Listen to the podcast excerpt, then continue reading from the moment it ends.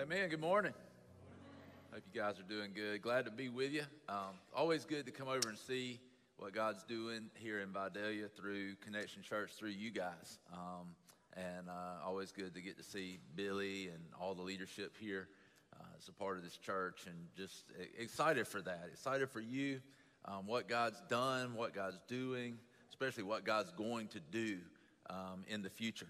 And so, um, and I'm excited to be able to share today. I know you guys have been in um, going through the Bible, uh, going through different uh, accounts, stories, and scripture, and going through the entire Bible. And so today, this message will be the last message before you get to the birth of Christ. And so, kind of looking at some of these last prophets, um, and specifically today, we're going to look uh, at the prophet Habakkuk and kind of use that as a jumping off place for us um, today.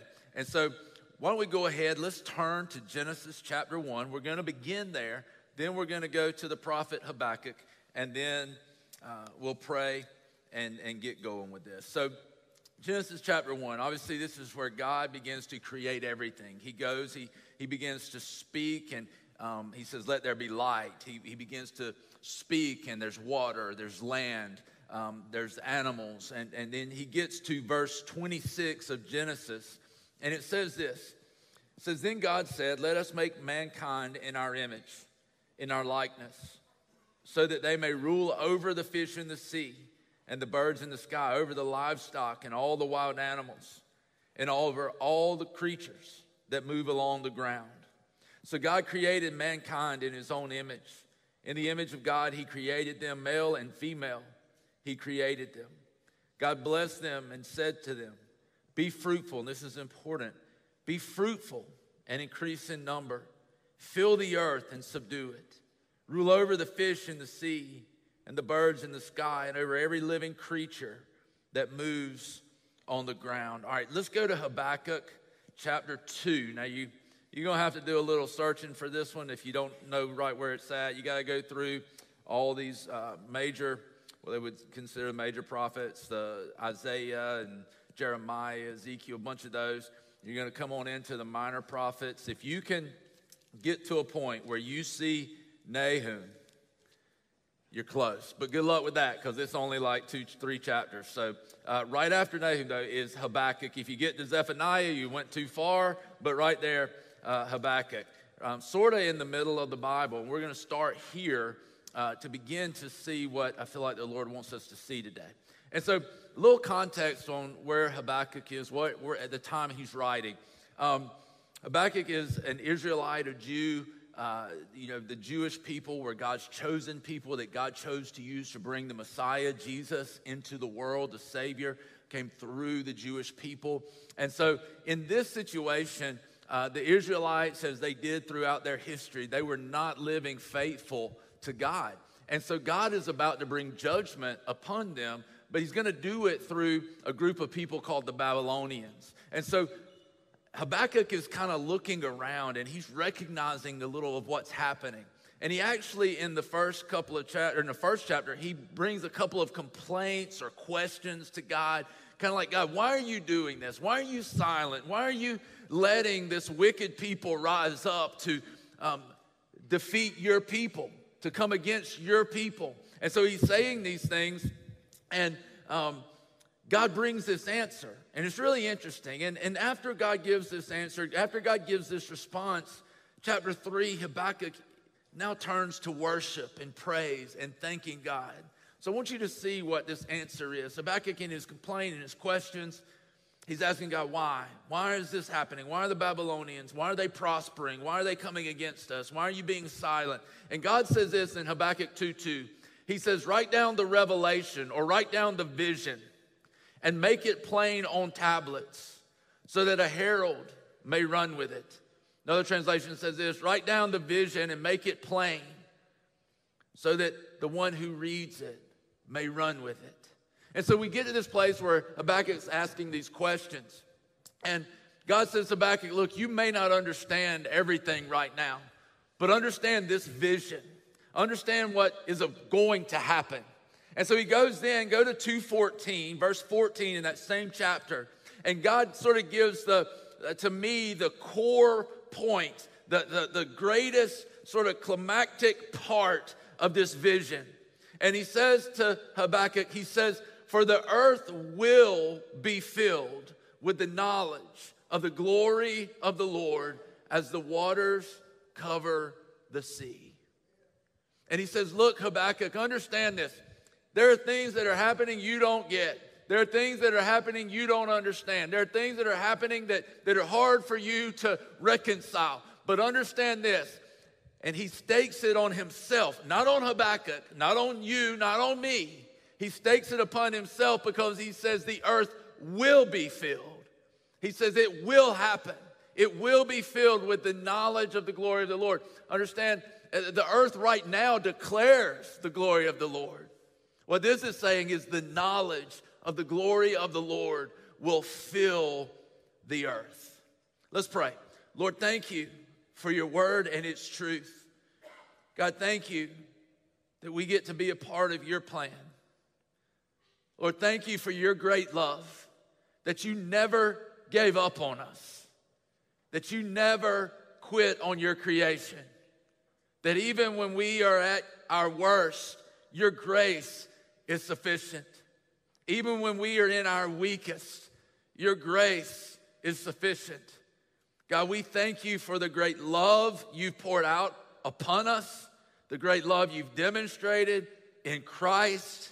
Would you open our eyes today that we could see, Lord, your great plan and your great love for us? We love you, Lord. We praise you, God, because you are worthy of our praise. In Christ's name, amen. So, one of the things, and some of you probably had this experience where you watched a video, um, you heard a recording, something of your own voice. How many of you hate to hear your own voice? Anybody else hate to hear your? I hate to hear my own voice. Well, for some crazy reason, I went back and listened to some messages from 2013 that I preached. Um, at this point in time, we were meeting in Statesboro High School. Um, God had done some incredible things. And, and so I went back. I don't even know. I just felt led, like, go back and listen to some of these messages. And so I went back and started listening through a series we did in 2013. And what it did was it took me back and began to remind me of all the things that God has done. And, and, it made me start reflecting not just on what He's done through the church, but just what He's done in my own life. I got saved when I was 24. If I had not gotten saved, if Jesus hadn't grabbed hold of me when he did, I, I don't know where I would be. I don't know even if I would be, right? If I'd even be alive because I was heading down some really bad paths. I was making some really stupid decisions. And yet God comes in. Now I have my wife. I've got three boys that I love dearly. Um, just this, this incredible uh, life that God has blessed me with that never would have happened had Jesus not grabbed hold of me when he did. I started thinking back to the church and I look at it now where it's at and you know, know we started in Statesboro, came to Vidalia, went to Millen, Dublin, Savannah, now Athens, and there's these connection churches playing everywhere. I look at this and it's all God. Like God did all of this, right? God did all of this. And I look at it and I know where we came from. I know the mistakes we've made. I know we shouldn't still be here from a worldly perspective because we're just not that good, right? And I look at it and I even think back to when we first began and we started with 11 people in my house. They're in the middle ground community in Statesboro. 11 people in my house. we went to a pond house and we started having our services there after two weeks. And we get there, we um, set up worship. It was off of a computer with a, a borrowed screen that I'd gotten and a borrowed projector. And we just go in and worship, and I'd preach. The first service we had there, there were seven people that showed up, and five of them were my family. And people are like, Is it hard to preach in front of a bunch of people? I'm like, No, it's hard to preach in front of seven. When five of them are like your parents, your in laws, and then I think my brother in law came. And then two other people. I'm like, You know how awkward that is? We got the, the worship going on the screen, and we got this borrowed projector, and, and then people started coming. We probably got to about 30 or 35 people meeting in that pond house, but it was really just one big room with a couple of little bedrooms. You couldn't really do anything with those, they were too small. And so people were bringing kids. And they're like, well, what are we going to do with these kids? And I was like, I know, we'll put them on the back porch. The problem with that, though, was this was in the months of November, uh, December, and January on a screened in porch. And so I was like, okay, let's go get some plastic and wrap the back porch with plastic. And so we did that, but it was still cold. And so I went to a friend of mine who has a construction business and I said, Hey, don't you have some big heaters we could use? He said, Yeah, they're here right here. He gave them to me. What I didn't realize is that they blew a flame out about this long. And so we set those heaters up, try to barricade them in with some tables or something so the kids couldn't get to the heaters and catch on fire. They'd ask me, they're like, what you want us to teach the kids tonight? I'm like, I really don't care. Just don't let them ignite, you know? Just don't let them catch on fire. And look at that and I'm like, God has been so faithful. It was crazy on the way over here. It seemed like every song that, that came on was about God's faithfulness. And here's what I want you to see today. Man, I want you to get, get hold of this. I want us to really be able to grab this. That one of our biggest problems in the church is that we don't realize how great, one, God's love is for us, and we don't realize how great God's plans and purposes for us really are. We don't realize it. We don't realize how great his love is. We don't realize how great his plan and purpose is. Not just for me. This is not like some health and wealth kind of thing. I'm not saying like God has this great plan for you and you're going to be the next. I'm saying God has this great plan for us, his people, to do what only God's people can do. See, the problem though is when we don't realize how much God loves us, when we don't realize the plan and purposes that God really has for his people, what he's called us to, that we end up becoming bored. Church just becomes boring, right? And rightfully so, because if we're just coming in and going out, that's kind of pointless. We then kind of just start going through religious motions, but we're still unfulfilled. We're not motivated towards the things of God. We even get disillusioned because we start thinking, like, is this really all there is? And when we look at the Bible and we go through the Gospels and Acts and the letters and we see what God's doing and people getting saved, all these things happening, we look at it and we go, well, why is my experience not lining up with what the scriptures are saying? And we become disillusioned and people even begin to walk away from the church and walk away from God because we look at it and go, I don't need this. I don't need this. This is not doing anything for me. I don't feel any sense of satisfaction, fulfillment. Where's the power? And I get this. When I first started going to church when I was a teenager, I went to go be with my girlfriend, who's now my wife. And we went and uh, I started noticing that some of the really prominent people in town were ushers. And so they would have their suit on, they would come down, they, you know, and it was kind of like, man, like, they, they kind of like a big deal. They're like walking down, the music's playing, they got the gold plates, they're passing the plates, then they just mysteriously disappear out the back. And, and I'm like, well, to be somebody, that, that must be part of what you do, right? Is you, you come to church and, and man, those ushers, like all of them are successful. They're well thought of, da da da da da. I was like, I know what I'll do. I'm, I'm at this point kind of in my mid to late teens. I'm like, I'm to be an usher. Well, hey, I want to be an usher. Okay, come on. So give me a suit. I, I go down, I'm passing the plates. You know, get back there. We dump it all in one big uh, zipper bag with a lock on it. Somebody's going to take it, go put it in the safe. And then I'm like, all right, I guess we go in service now. Well, I turn around and they're all going out the back door. And I'm like, where y'all going? Got a tee time, going to play golf. I'm like, seriously? Seriously? And you uh, know, the more I watched and the more I observed, I'm like, I don't need this. I don't need something else to do, right? I don't need this. I don't need another thing on my just to go through the motions of. It was so disillusioned. I'm like, is this really all there is to church?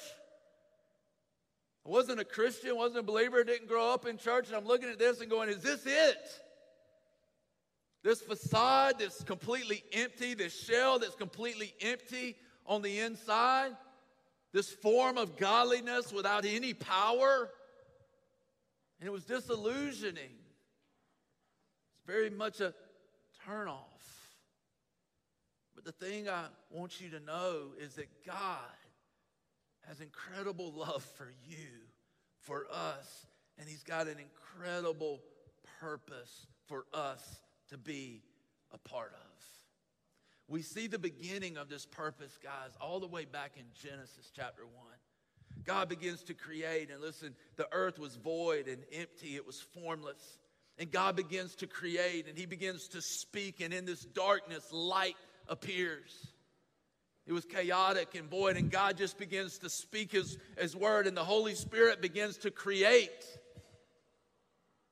And God, through His word, which Jesus, the Word made flesh, all things created in Him, through Him, for Him, God begins to speak the word. The Holy Spirit begins to create. The Holy Spirit begins to bring this life out of nothing.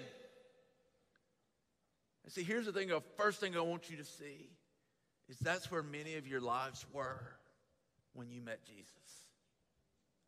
And for some of you, that's where your life is right now.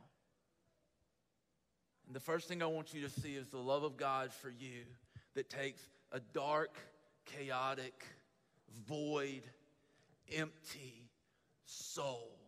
And just when we hear his word and we believe his word, as we're going to see in a minute, life begins to come.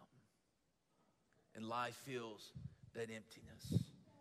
But God begins to speak, and we get to Genesis 1:26, and He's created all this, and then He speaks to man and He says, Be fruitful, multiply, fill the earth, subdue it, rule over it. In other words, what He's telling us is basically what He says is going to happen in Habakkuk 2:14. He's saying, I want you to multiply and I want you to fill the earth with the knowledge of my glory. You, as my image bearers, fill the earth, rule over it in a way that glorifies me. And then go to Genesis chapter 3. Genesis chapter 3. Everything's great, right? Relationships are good. Adam, Eve, relationships are good. Relationship with each other's good. Their purpose is clear. And then what happens? The enemy comes in, he deceives them, they eat the fruit, they sin. Listen, three things happen when that took place. Their relationship with God was broken. Their relationship with God was broken because they were no longer right with God.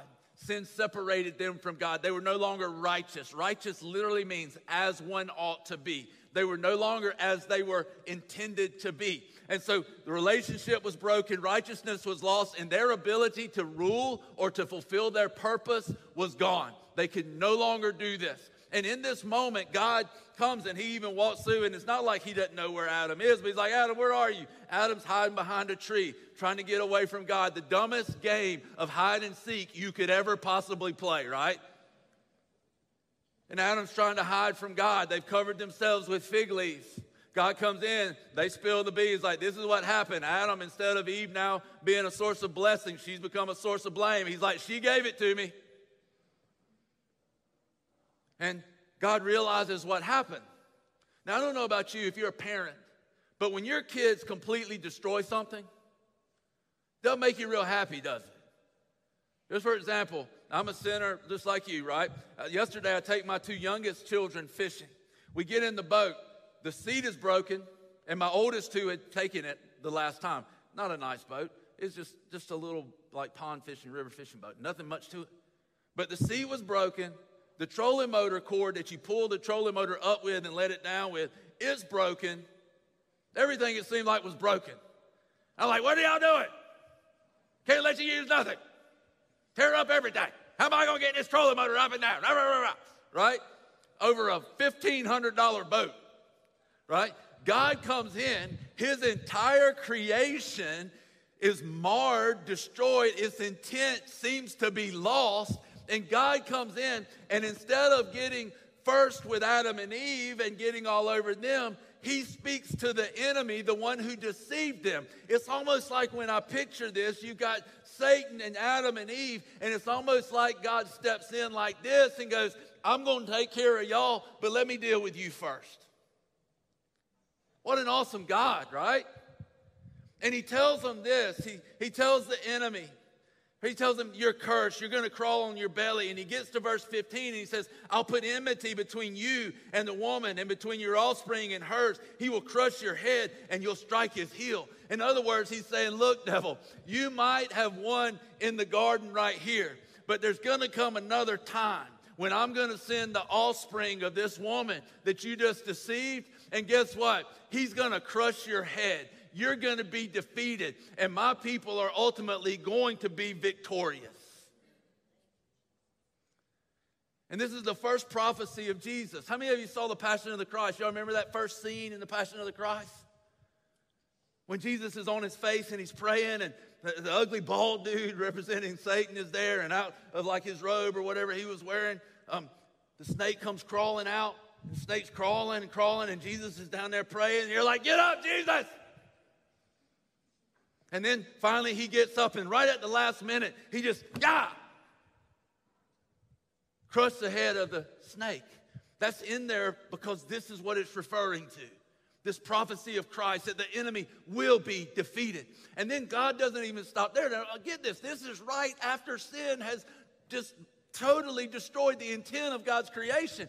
God doesn't give up. And see, this is where I'm very different than God because I would have looked at it and I'd have been like, this whole thing's messed up. I would have said, boom. Because this is the way I think about it. I can have a new one in six days. Create it all in six. I'm like, less than a week, we can start over. And I'm going to make better people. Right? I'm going to get this right this time.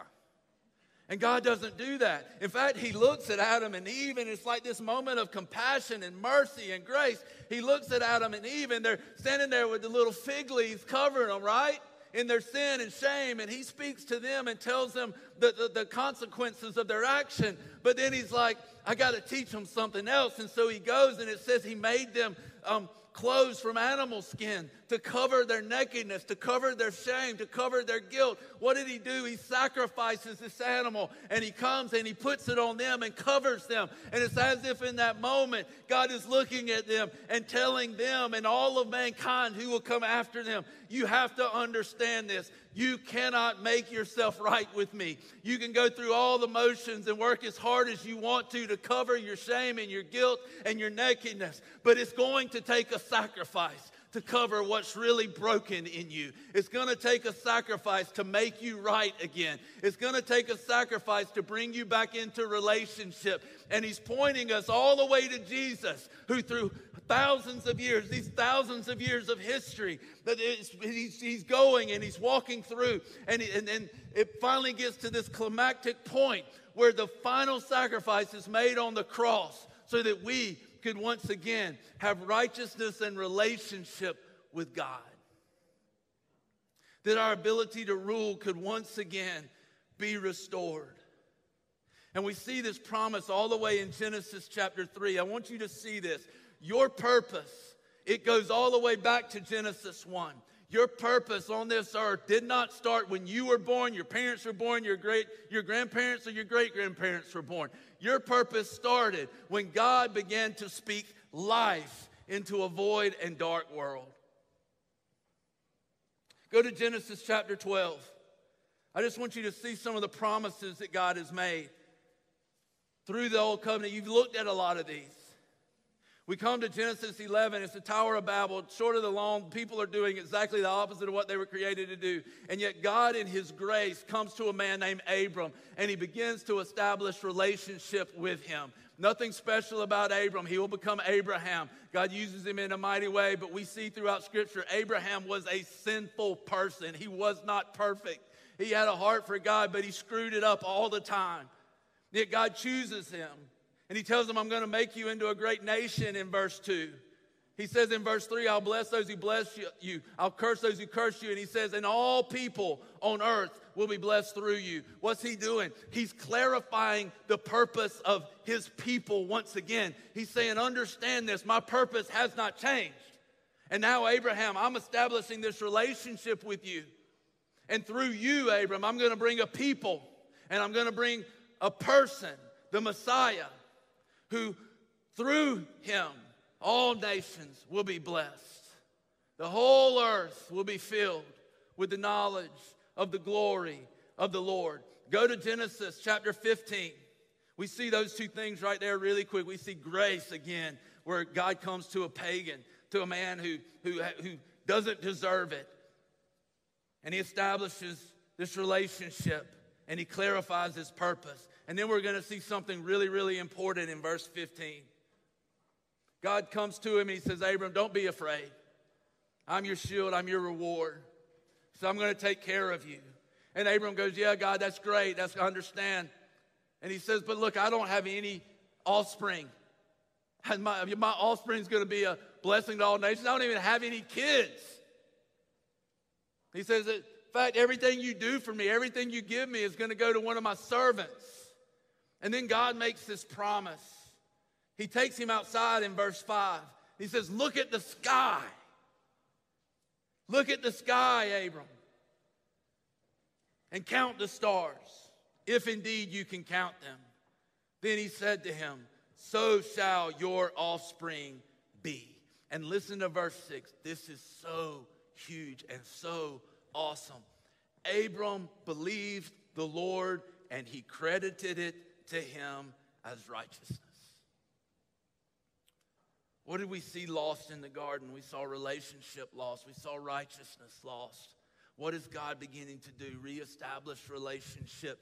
He shows us right here, and this is going to be really important for the next promise we look at. Because God says, Abram, you believed my word.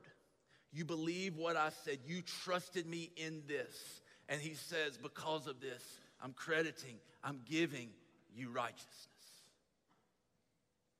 because you believe my word.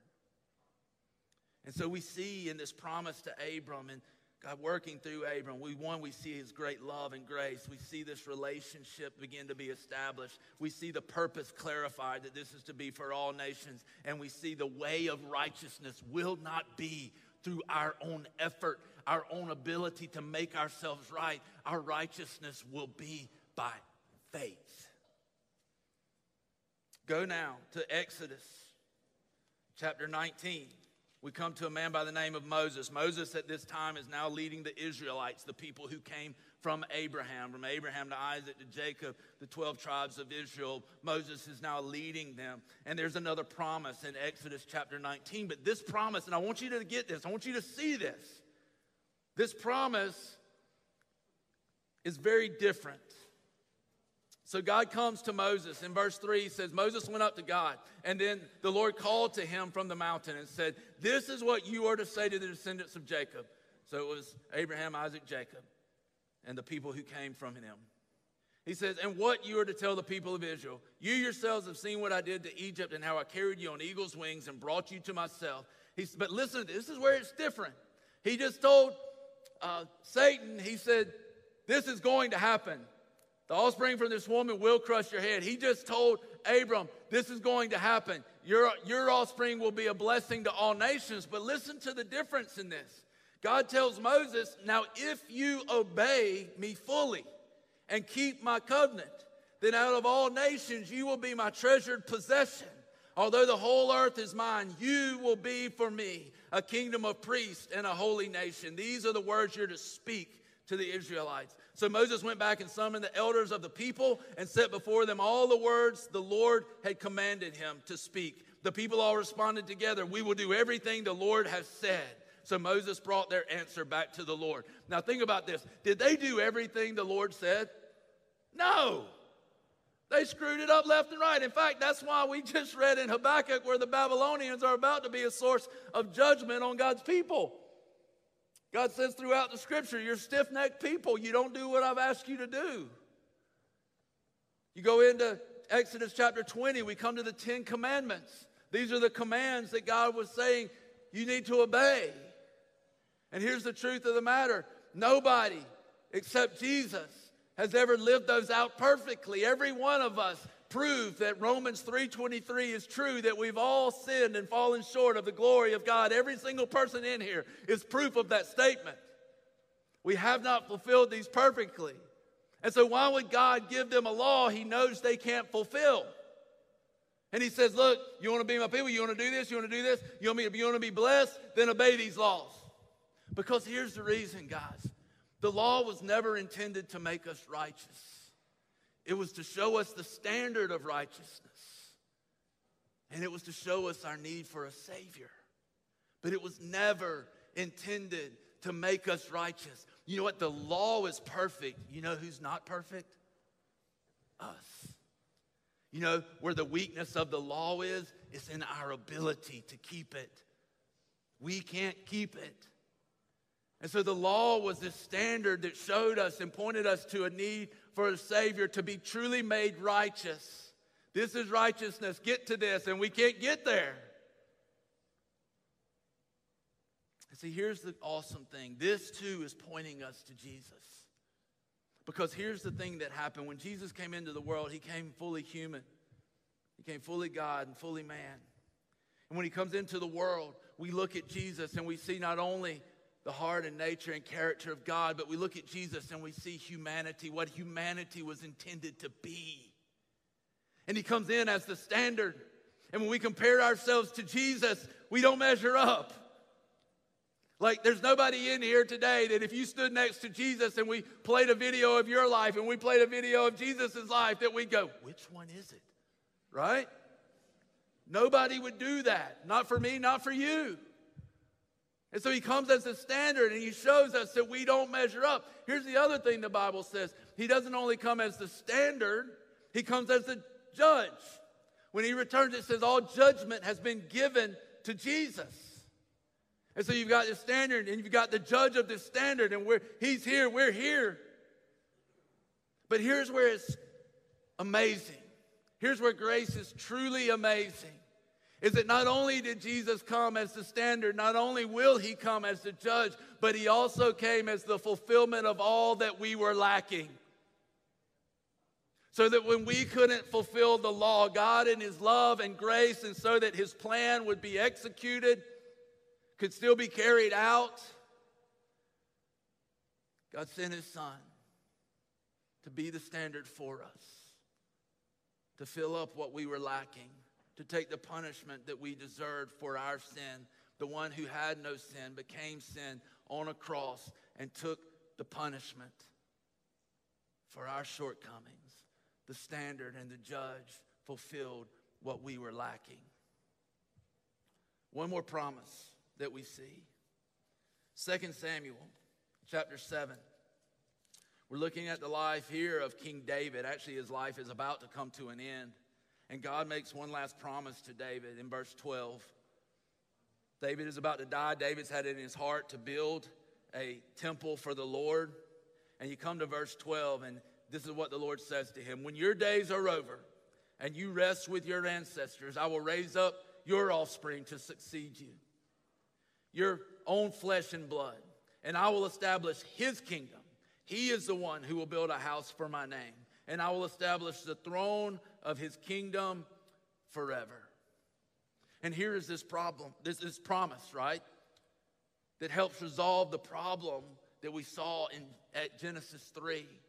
We've seen now that righteousness would be reestablished by faith, by belief, we see now that relationship has been reestablished.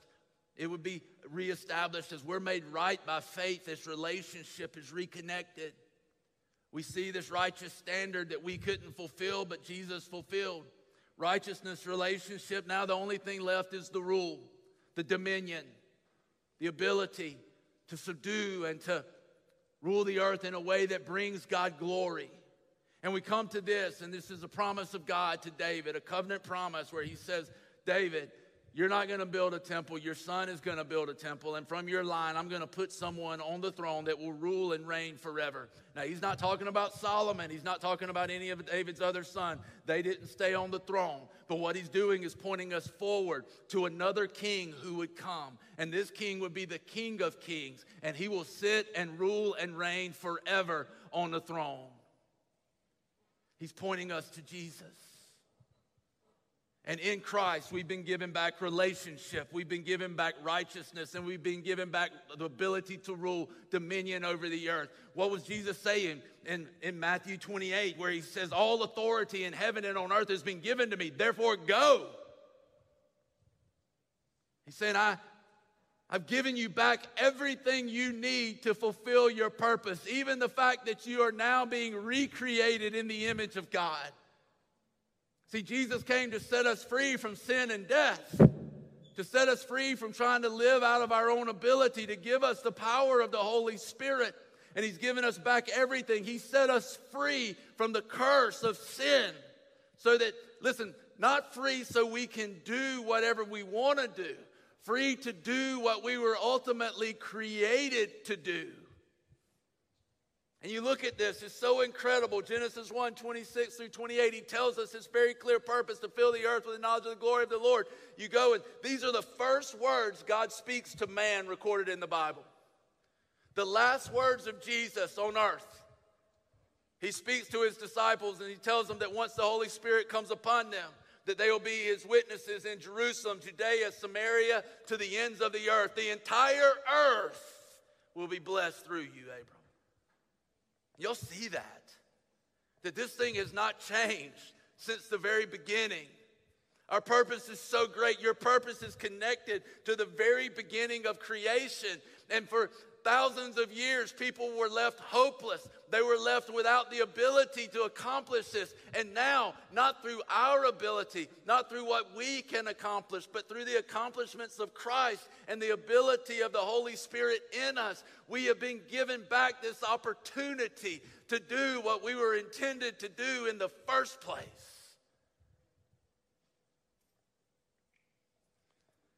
We hear people say stuff like this. They might eat a a good meal. They might uh, be at the beach, sitting on the, and you hear people say this. This is just a, a little slice of heaven, right? This is like a taste of heaven, something like that. And or this is like heaven on earth, or whatever it might be. But understand this the birth of Christ, which you're about to begin looking at, is so much more than just getting us to heaven so much more than just getting us there, so much more than even just giving us a taste of heaven. Jesus wasn't born just to get us to heaven, Jesus was born so heaven could be reestablished on earth. That the kingdom of God would come. Jesus wouldn't have taught us to pray, Thy kingdom come, unless there was a purpose for it. That God still desires to do this. And, and uh, I, listen, how does this happen? How does it happen? How does Habakkuk 2.14 happen? Understand this. It won't happen perfectly until Jesus returns. I, I, get that. You go read Revelation 21 and 22, and what you see is that what existed in the garden now exists again in the new heaven and the new earth. But I do know this that God has called us right now to be a part of fulfilling Habakkuk 2:14 even now Jesus brought the kingdom with him, and we've been called to take, occupy, and transform ground to the glory of God. Not through weapons and not, not, not through um, a brutal, hostile takeover, but through this incredible love that God has displayed to us in Christ, the love He's given to us in Christ. So, how does it happen? How do we go about this? The thing I would tell you is it's not a magic bullet, this one thing that all of a sudden the whole world is just like, oh my gosh, we all know Christ. No, it happens one person at a time. It happens one person at a time. This t shirt I'm wearing, it says, until every person knows. It's kind of our vision in Statesboro, our rally cry that until every person knows, we are going to go and share the gospel of Jesus. Until the earth is filled with the knowledge of the glory of the Lord, we are going to share the knowledge of Jesus. But what's interesting is inside these letters is a fingerprint. Inside the outline of these letters is a fingerprint. And the girl who made this t shirt did that because she didn't want us to ever forget that Habakkuk 2:14, every person knowing, it happens one person at a time. One person at a time. And so we come to this place where we recognize this. And, and listen, this is where you and I both step in. Not just me. It's not me and you, right? It's not Billy and then you. It's not us, as in the professionals, and them, those who live in the real world. It's just us. And this is where you come in. Is you go and you make one disciple at a time. And, listen, that can sound kind of scary. It can sound kind of like, what do I do? You know what you do? You invite somebody to follow Jesus as you follow Jesus. That's all it is. You take them to breakfast, you take them to lunch, you invite them to be a part of your life. And you just show them who Christ is as you walk together. And one person at a time transformed. One person at a time encountering Christ. One person at a time we see Habakkuk 2 14 fulfilled.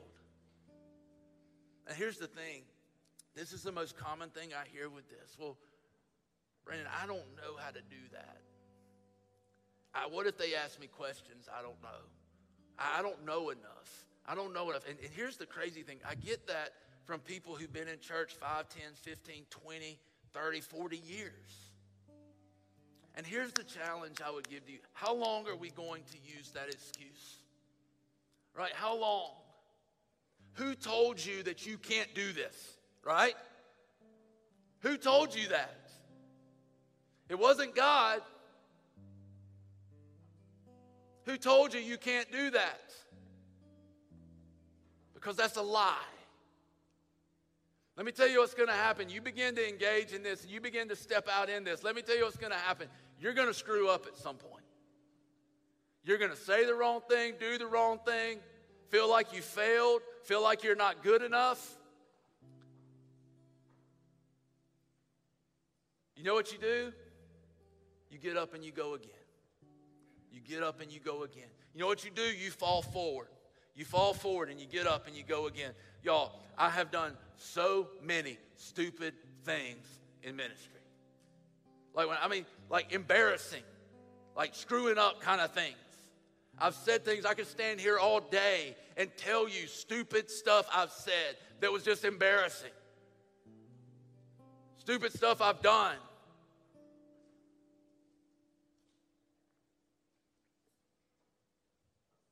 You know what I had to do? I just had to get up and go again.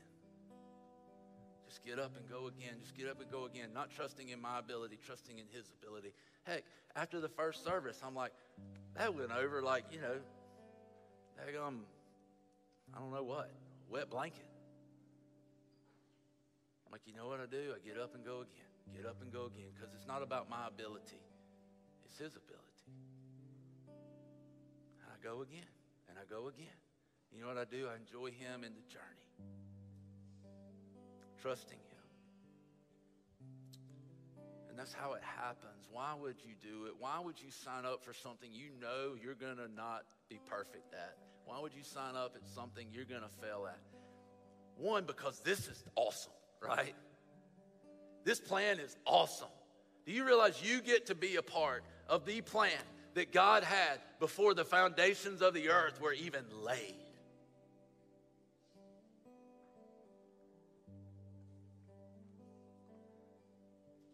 I read an article, it's been a while back, about a guy who was speaking at like a Billy Graham convention.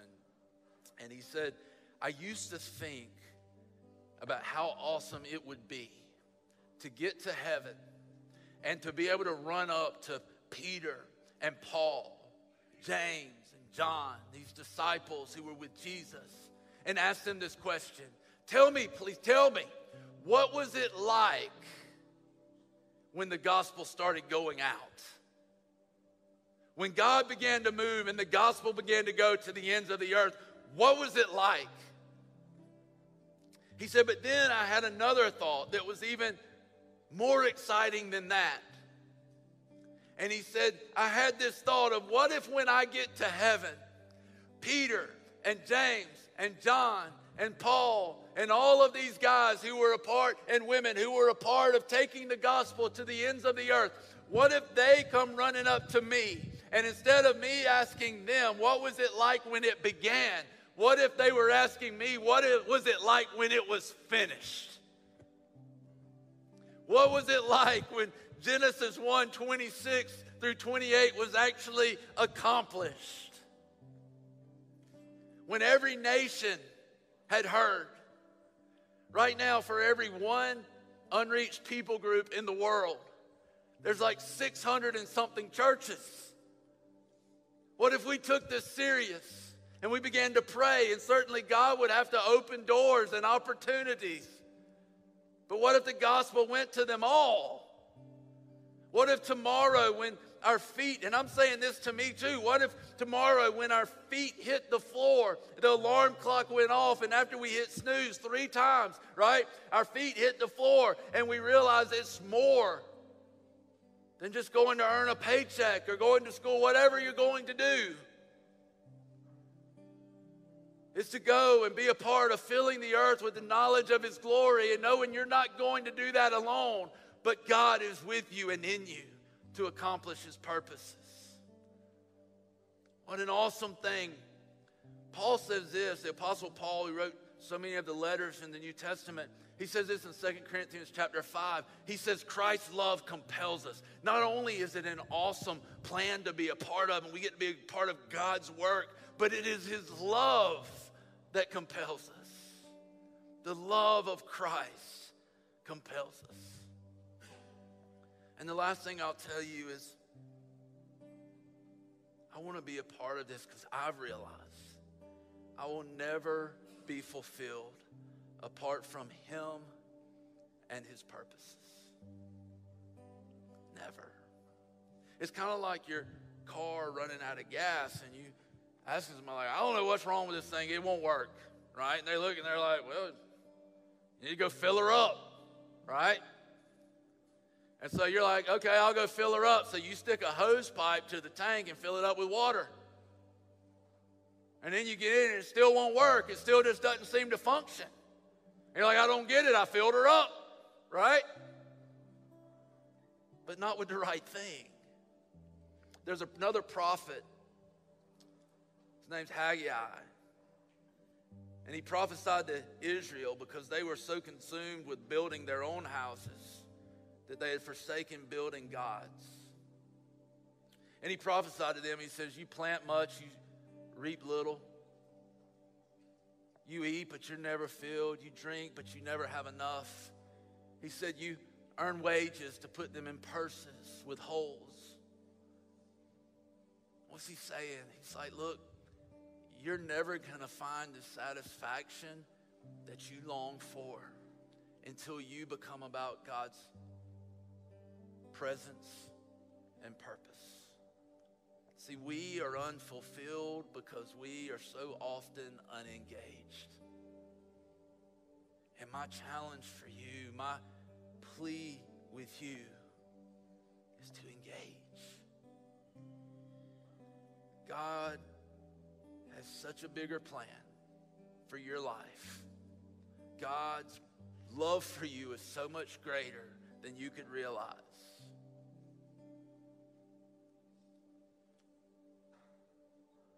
And this morning, I encourage you, engage. I'll finish with this. In that same chapter of 2 Corinthians 5, Paul talks about how Christ has given them this ministry of reconciliation. And he gets to the very end and he says this He says that he, meaning Jesus, in verse 21, he who had no sin became sin so that we could become the righteousness of God. How does that happen? It goes all the way back to Abraham. It goes back to believing God's word. It goes back to just believing in Christ, just believing in Jesus. And Paul even tells them in that chapter, he said, I implore you. In other words, I am begging you, if you have not been reconciled to God through Christ by faith in Jesus, then do. And I want to close with this opportunity today that if the Lord has spoken to your heart and you realize what I need is I need Christ in my life, I need Jesus in my life, I see where the plan and the fulfillment of that plan has been about Him all the time. I, I get it. He took my sin upon Himself what separated me from God. He took the punishment for that so I could be reunited with Him. And you realize that. And maybe for you, it's been going through the motions and then all of, but listen, today is the realization that I need a relationship with Christ. And so, this is what I would say if God is knocking on the door of your heart and He is saying, Hey, hey, hey, I know how far short you've come. I know where you've been. I know what you've done. I know who you've done it with. But guess what? I paid the price for all of that. Now come to me. If God is calling you this morning, then what are you waiting for? I would encourage you, implore you, beg you, say yes to Him today. If today is the day of your salvation, the day you say yes to Jesus for the first time in your life, this is what I would ask you to do. With heads up, looking around, uh, we're, we're going to celebrate this. Not, it's not something to be ashamed of. Right now, I just want you to put your hand in the air and say, Today, I'm accepting Christ for the first time. Today is the day of salvation for me.